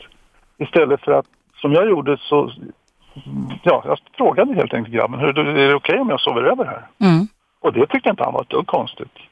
Och det är en jädra bra början. Mm. Och sen tror jag inte heller på att man ska kliva in som någon ny farsa där och domdera och bete sig utan låt mödrarna eller fädrarna eller vilka nu är, om de nu är under normala, alltså som mm. normala människor, mm. uppfostra sina barn själva. Mm. Annat än att naturligtvis att man kräver vanligt folkrätt. Men det, har, har, har, du och din partner, som ni, du fortfarande lever tillsammans med, om jag förstår rätt, diskuterat detta när pojken var 11 år och när ni så småningom bestämde er för att slå era påsar ihop mandaten, nej. hur det skulle se ut? Eller? Nej, nej, det var ingen diskussion utan det, det, det bara blev så. Så du har också kunnat påverka eller uppfostra, om man säger så, honom också? Ja, det är klart att jag har påverkat mm. honom. Det har jag ju. Men, men eh, inte på det sättet att jag har krävt en det ena än det andra och så vidare. Nej. Det var något tillfälle när han var ute på nätterna lite väl mycket. Ja. Och då, då tyckte ju min sambo att jag skulle ut och leta och så vidare. Då sa jag till grabben att du, du får gärna vara ute på nätterna för min del, men din mamma hon blir tokig och det går ut över mig. Mm. Så bara så du vet det. och då slutade han förstås när han var tonåring, eller? Nej, nej det gjorde han inte. Men, men, eh, jag tycker att det finns ingen anledning att man ska, ska vara någon ställföreträdande pappa. Mm. Hade den pojken kontakt med sin biologiska pappa också då? Ja, oh ja. Mm. visserligen mm. på ganska stort avstånd men mm. Eh, bra kontakt. Mm. mm. Det, det, är jätteviktigt. Och du hade inga bonusbarn med i boet heller? Nej, det hade nej. jag inte. Okay. Och har ni skaffat egna barn sen? Det har vi inte heller gjort, nej. nej. Okay. Nej, vi var ju rätt vuxna då när vi träffades. Jag förstår, jag förstår. Bägge det... var ju fyllda 40 så. Ja, ja. Du, jag tänker Leif, det du beskrev ändå som jag tyckte lät så himla bra, det var att du gjorde den här lilla pojken på 11 år viktig. Jo, men visst. Du bekräftade honom och det är där er start började om man säger så. Ja, det var en jävla bra start kan jag säga. För hade han sagt nej, du ska inte sova hos min mamma än, då hade du inte gjort ja. det, eller hur? Nej, självklart Nej. inte. Och det är det här med respekt, alltså ömsesidighet i kommunikationen som är jätteviktig, eh, både mellan barn och vuxna men också mellan vuxna och vuxna. Jo, men så är det ju. Mm. Så är det mm. Eh, man har sett många exempel på eh, människor som har donderat och gapat och skrikit när de har klivit in i ett, ett eller där man får ett bonusbarn typ. Ja, just det. Mm. det. det. är så dumt så det finns inte. Mm. Ja, vad bra, vad roligt att höra. Då är pojken 31 år räknar jag ut här med min matematiska. Han är 31 år idag och lever sitt eget liv och har barn och så vidare. Ja. Och hur relaterar du till det då som bonusmorfar eller farfar? Ja, det är jättebra. Det funkar också? Ja. Ett par månader så att, att eh, ja, det funkar jättebra. Ja. Men du känner samma känslor, du känner goda känslor till det här lilla barnet, barnbarnet om man säger så, bonusbarnbarnet? Ja, absolut, absolut. Härligt, vad roligt, vad roligt. Ja det, ja, det är verkligen. Jag har ju också två barnbarn då, men det är jättekul alltså. Du Leif, eh, tack så jättemycket för ditt samtal och tack för de goda råden kring att vara bonusförälder. Tusen tack. Ja, tack. Ha det bra. Hej då, hej. hej. Detsamma, hej. Ja, jag pratar alltså om bonusföräldraskap idag. Jag, ja, jag kan ta in ett samtal till här. Hallå, vem är där? Hej, Camilla heter jag. Hej Camilla, välkommen. Hej, tack. Hej, jag ville prata lite om att vara bonusförälder. Ja, berätta vad du har för tankar och erfarenheter kring det. Eh, jag är bonusmamma varannan vecka till min mans eh, son mm. som är nio år. Mm. Och eh, sen har jag en flicka på sex år som vi har alltid. Som ni har tillsammans, ett gemensamt barn? Eller? Nej, hon är min bara. Det, hon är din, okej. Okay, ja. ja. Och vi har varit gifta i några år och tillsammans i fem år. Då, så att jag kom in i den pojkens liv i, när han var drygt fyra. Mm. Och din dotter var ett då, någonting sånt ja, eller? Ja, tillsammans med en skrikande unge. Ja, wow. ja det är verkligen, det är utmanande du. Ja. Absolut, och det har, varit, eh, det har varit stormigt och mycket svårt med tanke på att han hade en separation i, i, i i, i bagaget, liksom, mm. hans mamma och pappa. Då. Men, men det jag ville säga, för att instämma med en av föregående talare också, är ju att, eh, och jag tror att det var du till och med som sa, att eh, är detta av ondo? Så sa du. Mm. Alltså hans beteende mot mig, för det har ju inte, som du kanske förstår, då, varit helt smärtfritt. Nej, det förstår jag. Eh, och jag... Eh, ja, onda, att man måste fundera på om det är onda avsikter, sa jag. Precis. Ja, och jag tycker det känns otroligt viktigt, och jag säger inte att jag har gjort rätt hela mm. tiden, men jätteviktigt att sätta sig in i barnets situation. Mm. Alltså det, det, har varit A och O för mig. Sen har vi råkat i luven på varandra och liksom stått och skrikit på varandra. Mm i alla fall två gånger och jag är inte den skrikigaste i världen. Fast det behöver inte vara något farligt att stå och skrika Nej. på varandra ibland. Alltså det, ni lättar på trycket och ni får ja, att bli ilskna och arga. Det ingår i våran mänskliga känslorepertoar så det är inget konstigt. Nej, jag vet. Men jag, jag kände mig väldigt elak att jag stod och skrek mm. på hur han betedde sig när jag egentligen vet om vad det beror på. Mm. Alltså att jag har en vuxen liksom ett vuxet perspektiv på mm. beteendet mm. och så beter jag mig själv som ett barn. Det var mm. väl lite så. Mm. Men, men, eh, det, tog, det, tog, det har tagit många år att komma till, till en, eh, en bra relation mellan, mellan honom och mig. Har ni det nu då? Vi har det bra. Mm. Mm. Och, och eh, till saken hör ju också att min dotter har min man, alltså hans pappa, som hennes pappa. Och kallar hon honom pappa också eller? Ja, för henne är det hennes pappa och det ställde ju också stora, eh, det, det, blev ju också svårigheter såklart för det kom ju in en liten unge som han inte visste vem, vem det var som helt plötsligt mm. kallade hans pappa för pappa. Och var, var finns den biologiska pappan till din dotter då? Han finns nog, eh, han har inget intresse Eh, Okej, okay, ja. Det finns lite sjukdom där också. Men då var det jättebra att hon fick en, en, ja. en pappa på det sättet. Alltså det... Fantastiskt att han kunde, alltså att bonuspojken också kunde mm. Ta till sig det eh, så småningom. Att liksom få dela sin pappa dessutom, det kan vara ganska ja. känslomässigt svårt ja, också. Ja, eller hur? det är min pappa, det är inte din pappa, eller hur? Att det... Och jag är förvånad över hur få gånger under de här åren som han faktiskt har, har sagt, det är faktiskt min riktiga pappa. Mm. Men han har sagt det några gånger i alla fall? Ja, det har, det har kommit en, ja det är säkert bara en tre, fyra mm. gånger. Men det är rätt, det, han, det har ett barn ja, rätt att säga. Ja. Syskonavund, alltså det förelägger ju också mellan biologiska äh, syskon, så det är inget konstigt. Det är bättre att de nej. släpper upp det och att de inte blir bestraffade för att de säger så. Nej, nej, nej, nej. Mm. Men det fina med det uppmuntrande jag ville säga till mm. de som har det tungt, det är ju liksom, det kan ju bli några år av, eh, ja, helvete av olika anledningar. Men det känns som att så länge man kan titta på det andra barnet och, och precis som du sa, är, gör det här barnet det här för att vara elak mot mig? Nej, förmodligen inte. Det handlar egentligen bara om, om, om barnet och barnets situation. Mm. Och, och, det finns oftast Ja, alltså en separation är ju inte så rolig för de flesta barn.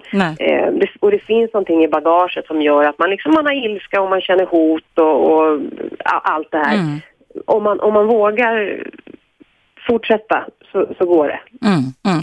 Så man ska, man ska få acceptera, det, i min värld kallar man det för protestbeteenden. Och jag mm. kan också säga att jag skulle nästan lägga till, och det är inte riktat på dig, att inget barn vill att föräldrarna ska separera, de man är van vid från födseln. Så det, en skilsmässor är svåra för alla barn. Det är eh, bara det att vi ibland tror att det är så lätt för vissa barn för de biter ihop och stuvar ner sina känslor. Det är därför det är bra att de får lätta på trycket emellanåt och ja, får visa vad de tycker och känner. Ja. Ja, och det här är också ett barn som biter ihop väldigt mycket. Mm. Så att, eh, men, men häromdagen fick jag en sån här skön bekräftelse. Du vet, mm. det är inte så ofta man får det då när man, när man är bonusmamma. Nej. man vill ju gärna pussa och krama, men det vill inte han. Och det har han aldrig riktigt velat med mig sådär. Och jag är väldigt fysisk och, och min, med min dotter också. Men med honom får jag aldrig röra så. Så jag får ha en annan slags kontakt med honom. Mm. Men då sa han så här, åh pappa, när han stod och kramade sin pappa så här och sa, pappa och mamma, sa han så här. Fast det är bra att Camilla finns också. Nej, vad fint. Ja, det var, ja, det var härligt. härligt. Åh, vad underbart. Härligt. Då, då, ja. Det här kommer ju gå jätte, jättebra. Men som sagt, ja, ni har inte gett upp, utan ni har Nej. gett er katten på att kämpa, som en föregående inringare sa, att liksom få det här att funka. Och det är heder åt er. Vi behöver kämpa våra parrelationer mycket, mycket mer än vad vi gjort. Också. Mm. Relationen mm. också såklart. Ja. Det, det är definitivt. Mm, tack så hemskt mycket Karina för att du ringde in och tack för detta goda exempel. Lycka till fortsättning med er bonusfamilj. Tack så mycket Eva. Tack, hej då. Hej. Hej. Ja, kära lyssnare, det är dags för nyheter här på Radio 1, men det är fortfarande okej att ringa in till mig. Jag har en halvtimme kvar av mitt direktsända relationsprogram som handlar om bonusföräldrar, eh, knepigheter med det. Numret är 0200 11 12 13. Nu tar vi en liten paus.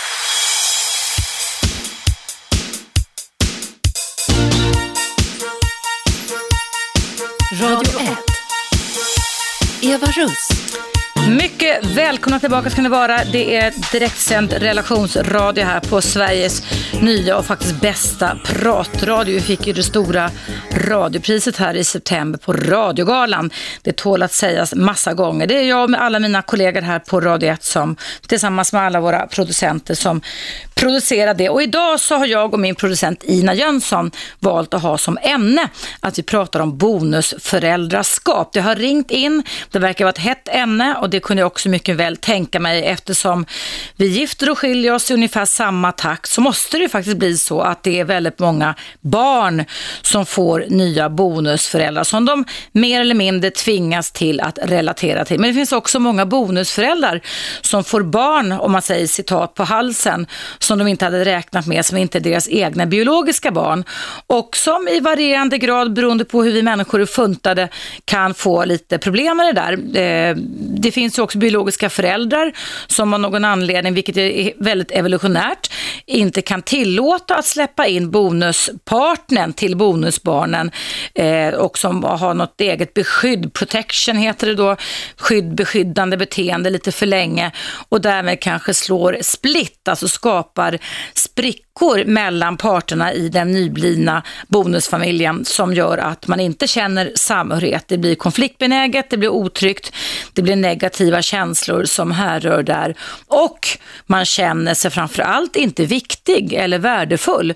Varken om man som barn eh, inte blir upptagen i bonusförälderns famn eller om man är bonusförälder och inte får rätt att eh, eh hålla på regler, husregler och sådana saker som man tycker tycker är viktiga. Det kan vara en knepig situation där och det är, ju, ju mer vi ränner iväg och skiljer oss, bildar nya familjer, så är det här någonting som vi måste bli bättre på anser jag. Det är någonting som vi måste träna oss på. Och alla ni som har ringt in här har verkligen bidragit idag tycker jag till att ge massor med lösningar på tips till alla som lyssnar om vad man kan göra. Och om du som lyssnar just nu råkar vara en lyssnare som kom in ganska sent i programmet och som kanske känner till att jag har det här programmet dagligen måndag till fredag mellan 10 och 12 så kan du lyssna på programmet i sin helhet ikväll klockan 19.00 så sänds det på Radio 1 frekvens 101,9 igen. Och sen på helgen så brukar mina program gå i repris ganska regelbundet. Men jag ska läsa upp ett lyssnarmail här som har kommit in. Det står så här angående dagens ämne. Det är från Jesper. Det står så här. Om man kommer in i en familj där det, där det redan finns barn och befintliga strukturer måste man inse att man inte kan tvinga på dem ens egna värderingar och hur man tycker det ska vara. Man får inledningsvis helt enkelt lägga band på sig. Hur kloka idéer man än har är man en schysst person och av barnen upplevs som ett positivt inslag i deras liv utvecklar man på sikt ett sätt att förhålla sig till varandra där man kan sätta sina egna villkor, oberoende av vad den biologiska föräldern tycker. Barn är inte dumma, de anpassar sig till lärare, idrottsledare och alla andra vuxna de möter. Ger man barnen kärlek och visar intresse kommer de också att vara intresserade av att leva upp till den nya bonusförälderns önskemål. De flesta konflikter av det här slaget tror jag bottnar i att den nya partnern inte inser att hen kommer in i ett redan uppbyggt system. Förväntar sig att kunna påverka utifrån sina värderingar eller helt enkelt missförstår situationen och själv börjar agera som ett barn med känsla av att vara övergiven och inte lyssnad på och så vidare. Mm. Det var alltså ett lyssna från Jesper. Tack ska du ha Jesper. Det var kloka ord det med angående dagens ämne om bonusföräldraskap. Nu ska jag prata med en inringare hoppas jag. Hallå, vem är där? Hallå, vem är där? Då får du ringa en gång till, du som ringde nu. Då var det någonting som kopplades bort. Nu ska vi se här, det är lite mäckigt. Nej. Uh, finns det någon där? Nej, det gjorde det inte är lite mäckigt med den här växeln ibland. Då säger jag numret en gång till till dig som ringde eller någon annan som kanske som vill ringa och prata med mig om bonusföräldraskap. 0200 11 12 13. Och då kan jag prata här innan vi snart har en liten paus igen också om att vi ska ha klart för oss att det här med att knyta an till en ny person följer faktiskt samma typ av mönster som det gör när vi knyter an till ett nyfött barn, vi som är då är biologiska föräldrar till det. Um, Eh, även adoptivföräldrar förstås, men alltså att det följer regler där vi eh, fördjupar relationen efter kanske två, tre månader sådär va. Och innan vi blir ömsesidigt beroende av varandra och kan lämna varandra och tänka på varandra och återvända till varandra så kan det faktiskt ta flera år. Så är det även en kärleksrelationer hos vuxna människor men också mellan barn när de är nyfödda. Men det är liksom samma processer som drar igång när man går in i en bonusfamilj. Och då kan det faktiskt vara, som många inringare har sagt här idag, att barnen kan visa väldigt starka då protestbeteenden. Och de här protestbeteendena är, är biolog, biologiska, de sitter där inne, vill inte ha det helt enkelt. Va? Jag vill behålla mina känslomässiga band, jag vill behålla mamma och pappa istället som nu jag är tvungen att bara träffa varannan vecka. Det är en stark och svår separationsångest och smärta som man försöker inte, man vill inte gå in. Det gör också ont att skilja sig för barn, inte bara för vuxna. Och det kan då leda till att protestbeteendena kommer, men de kan också avklinga som vi har hört många berätta med tiden. Och det absolut viktigaste det är att ge som bonusförälder barnen tid. Att ge sig själv tid, att förstå att det säger inte klick, man blir inte kär i bonusbarnen det första man blir, utan att det tar, eh, kan ta ett år, det kan ta två år innan man känner att det finns en ömsesidig anknytningssituation som funkar. Och Det kan också då leda till att man faktiskt får lov att stå ut med att man får uppleva olika protestbeteenden och att den här liksom ansvarsmandatrollen som man kanske önskar sig eller som man kanske till och med har fått kan vara ganska känslig innan man liksom har uppnått den här trygga och säkra basen tillsammans igen. Så det kan vara värt att tänka på sådana saker när man går in och blir förälder i ett nytt system, precis som Jesper skrev i sitt mejl till mig. Nu ska vi se om jag bättre lycka på inringaren den här gången. Hallå, vem är där? Hallå, det är Kjelle som ringer. Hej Kjelle, välkommen till mitt program. Tack. Har du erfarenheter av att vara bonusförälder? Massor. Då ska vi börja från början. Jag är alltså en farbror på 74. Mm. Jag har gift tre gånger. Ja.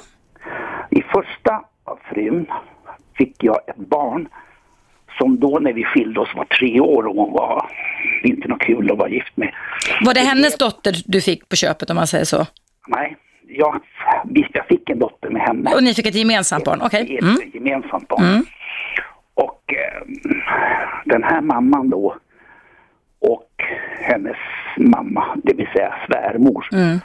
och barnavårdskärringen. Det var tre kvinnor som jag hade jättekrig med. Mm.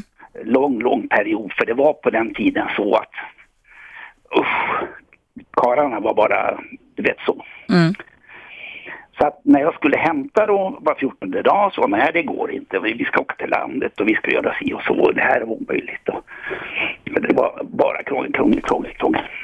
Men sen efter ett par år så träffade jag fru nummer två. Mm. Och vi gifte oss. Men hon hade med sig i boet en tjej som var fem år. Mm. Och nu var, hade jag två tjejer. Ett bonusbarn som då bor 100% hos oss. Mm. Och så hade jag då det här andra barnet, det första barnet. Som var som ditt, ja. Mm. Som var mitt, men som, som Träffar ganska lite. det var Mm. lite konstigt där. Mm.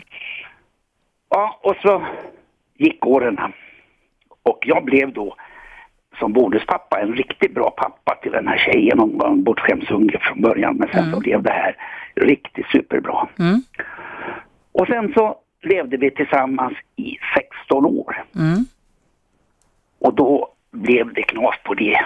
Därför att den här nya frun då, hon hittade sin chef på jobbet och lite sådär och så vart det knas där. Mm.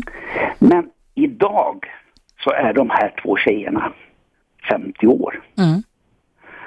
Och fortfarande är det så att jag har en jättefin kontakt med bonusbarnet. Mm. Men inte med, Din eget, nej. därför att det sitter så att säga i, du vet, i och med att hon bodde på heltid hos oss. va? Just det, så fick ni ju en anknytning där som var stark, ble, blev stark. Vi Mm. köpte kläder och vi var ute och Mm. handlade, vi byggde sommarställe och gjorde Mm. massa saker. Mm. Vi hade kul. Så jag var en riktig pappa. Hon togs också vårt namn. Mm. Därför hon ville det, för hon hade ingen bra kontakt, eller hade ingen kontakt med sin pappa. Nej.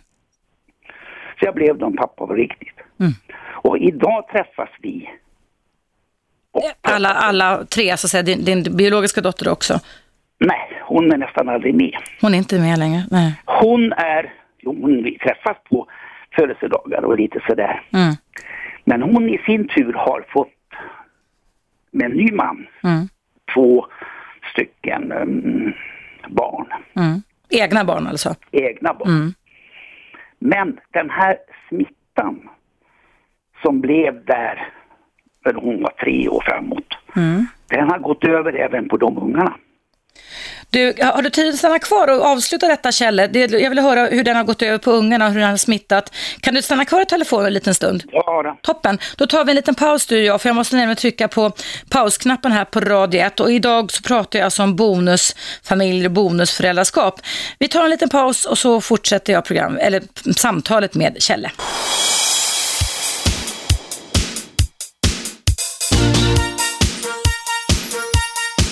Radio 1. Eva Russ. Välkomna tillbaka. Jag ska fortsätta med ett samtal med Kjell alldeles strax som håller på och berättar om hur han har upplevt eh, det här att ha en bonusdotter. Hej Kjelle! Ja. Tack för att du kunde vänta. Du, innan pausen så pratade du om smittan du, med din biologiska dotter som du har sämre kontakt med än med din bonusdotter och båda är 50-årsåldern nu. Vad är det för smitta du menar att din dotter har fört med sig eller fört över? Där, I och med att jag fick en dotter där som vi bodde ihop på heltid Mm. och vi gjorde roliga saker och sådär. Så fick den andra tjejen, för hon hade då en knäpp morsa Mm. som, som gjorde att hon inte fick ordnade tider och bla bla bla och sådär hela tiden. Mm. Och det gjorde det att eh, vi firade jular tillsammans och, och så här, du borde för fan ha tänkt på att du måste köpa rätt saker och du vet sådär. Mm. Så det blev knas där hela vägen. När hon sen i sin tur, ettan då, eh, barn, träffade en man och fick två barn. Mm. Så när vi då firade jul tillsammans så hon, då är det samma grej. Du borde väl tänka på så här. Mm. Nu har jag, eh, åren har gått här och jag har en bra dialog med bonusbarnet. Och vi har pratat om det här. Mm. eh, Sådär, eh, så, ja men det vet, det får du väl begripa. att Hon, hon kände sig utanför hela tiden därför Mm. att det fungerade aldrig. Nej. Men vi hade bra, en bra relation. Mm. Och jag hade en bra relation med den mamman. Då. Mm, mm. Eh, den nya tvåan då så att säga. Sen hör till saken då att jag hittade, det, det vart knas med det där som jag berättade. Och då kom efter några år trean in. Mm. Och där fick vi två barn. Och där är det två tjejer. Mm. Och de är idag 22, 24 år. Mm. Med en jättebra relation. Mm. Och eh, då tänkte jag så här, nu ska jag inte göra några sådana här misstag längre. Nu ska de bo hos mig och jag ska göra dem på egen ingång och vi ska göra massa saker och bla bla bla. Men det lustiga är nu, nu är jag 74 år. Mm. Ettans barn, tvåans barn och treans barn. De här barnen umgås Mm. och tycker att vadå? Men, men ettans barn är fortfarande ett horn i sidan på något sätt. Ja, att det liksom- sitter i. Det är det som är smittan menar du det här, att man har utvecklat Precis. Och hennes att, rigida tankar och känslor som inte kan förändra, det du beskriver Kjelle. Precis, och Mm. hennes barn nu i sin tur, som också då är jämngamla med mina barn, så det är Ja. lite konstigt. Ja, jag förstår. När, när mina barn gick ut med moster, eh, hennes barn gick ut med moster. Va? Ja, just det. Mm. Men eh, de umgås idag, de här ungarna, allihop. Mm. Men jag är en skitstövel någonstans där i barn ett. Va? Mm. Det går aldrig ut. Det har liksom blivit en låst, låst tanke och låst bild kring detta. Och som har smittats in sen i, i ettans barn. Som inte heller riktigt sådär att de uppvaktar på födelsedagar. De bryr Mo- morfar alltså, nej. Det, de Nej. bryr sig egentligen inte så mycket. De förväntar sig att jag ska göra olika saker. Så när de tog studenten då så ringde ettan då Mm. och sa att ja men de måste ha en kostym, det får du för fan betala. Mm. Du har inte gjort så mycket. Oj då, vad Och då kränkande. jag det. Jag Mm. köpte en kostym. Mm. Och då tänkte jag så här. Då ringer väl grabben och tackar då. Nej Mm. du. Nej. Tråkigt. Det är alltså hela tiden där det är sådär att det liksom, man bryr sig inte va. Nej, nej.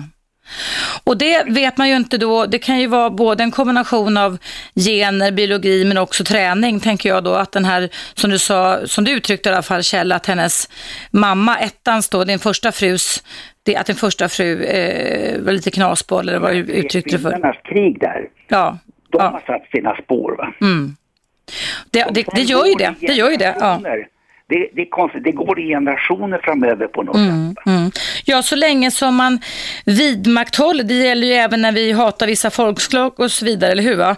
Att man, man vårdar ömt det där på något sätt så förs det ju vidare. Men om man bestämmer sig för att nu får det vara slut på det här, då kan man ju hitta grejer. Men vi ska också ha klart för oss att de spår, de känslomässiga spår som präntas in på gott och på ont under barnens första tre, fyra levnadsår, de sitter oftast kvar. Och jag, är man inte villig att vilja förändra dem så styrs man väldigt mycket av det. Förväntningar, tankar och annat resten av sitt liv. Precis. Mm. Och det är det som har drabbat dig. Men Jag tycker det är tragiskt, det, Ja, det är jätte-. Mm. Det smittar så att säga på något sätt va. Ja, ja, ja, det är förskräckligt. Det smittar så länge som inte det finns någon som säger ifrån och säger det här, vad håller vi på med, det här är inte sunt, kan vi tänka på ett annat sätt, skulle vi kunna göra någonting på ett annat sätt? Det handlar om att gå ifrån rigida och låsta positioner till att hitta flexibla pro- problemlösningar, skulle jag vilja kalla det för. Men är man inte intresserad av det eller kanske inte förstår den känslomässiga vitsen och vinsten med det, då avhåller man, avhåller man sig ifrån det också, Kjelle. Mm. Men känner du dig lycklig ändå med all denna långa relationshistoria och allting sånt? Jag Mm. har ju kanonungar och Ja, vad roligt. Ja. Men, eh, och det här, vi har ju en jättebra relation utom på ettan då. då. Mm, mm. Men vi träffas, de var ju här när jag fyllde 70 och sådär. Och eh, hade presenter med sig och sådär. Så att, men det är inte det här viktiga. Innerliga, det är inte det här innerliga känslomässiga som man får med en bra anknytning. Barnet är riktigt innerligt. Va? Mm, mm, mm. Och min, mina, mina så att säga eh, kvinnor, de har träffats. Mm. Alla tre? Ja, då, på födelsedagar och sådär. Mm. Och, eh, och det har att göra med att tvåan och trean är riktiga fina tjejer. Va? Mm, mm. Som, som, som skiter i det där och så att säga. Ja. Härligt. Men- Härligt. Jag brukar också ha fester emellanåt, eftersom jag är skild ett par gånger och omgift och nu är jag skild igen då, men det var många år sedan, men där vi också kan relatera till varandra väldigt bra, utom en person som vi inte relaterar till, alltså, men att, och där barnen kan vara bonus eller har blivit bonusbarn och umgås med varandra och så. Det är ganska trevligt tycker jag. Mm. Fint, det är värdefulla, värdefulla relationer man kan bygga upp och man har ju också många minnen tillsammans. Ja, precis. Men så skilde jag också mig från trean så småningom. Aj då. Mm. Det blev liksom eh, något annat, men det, det är ett annat kapitel. Men ja.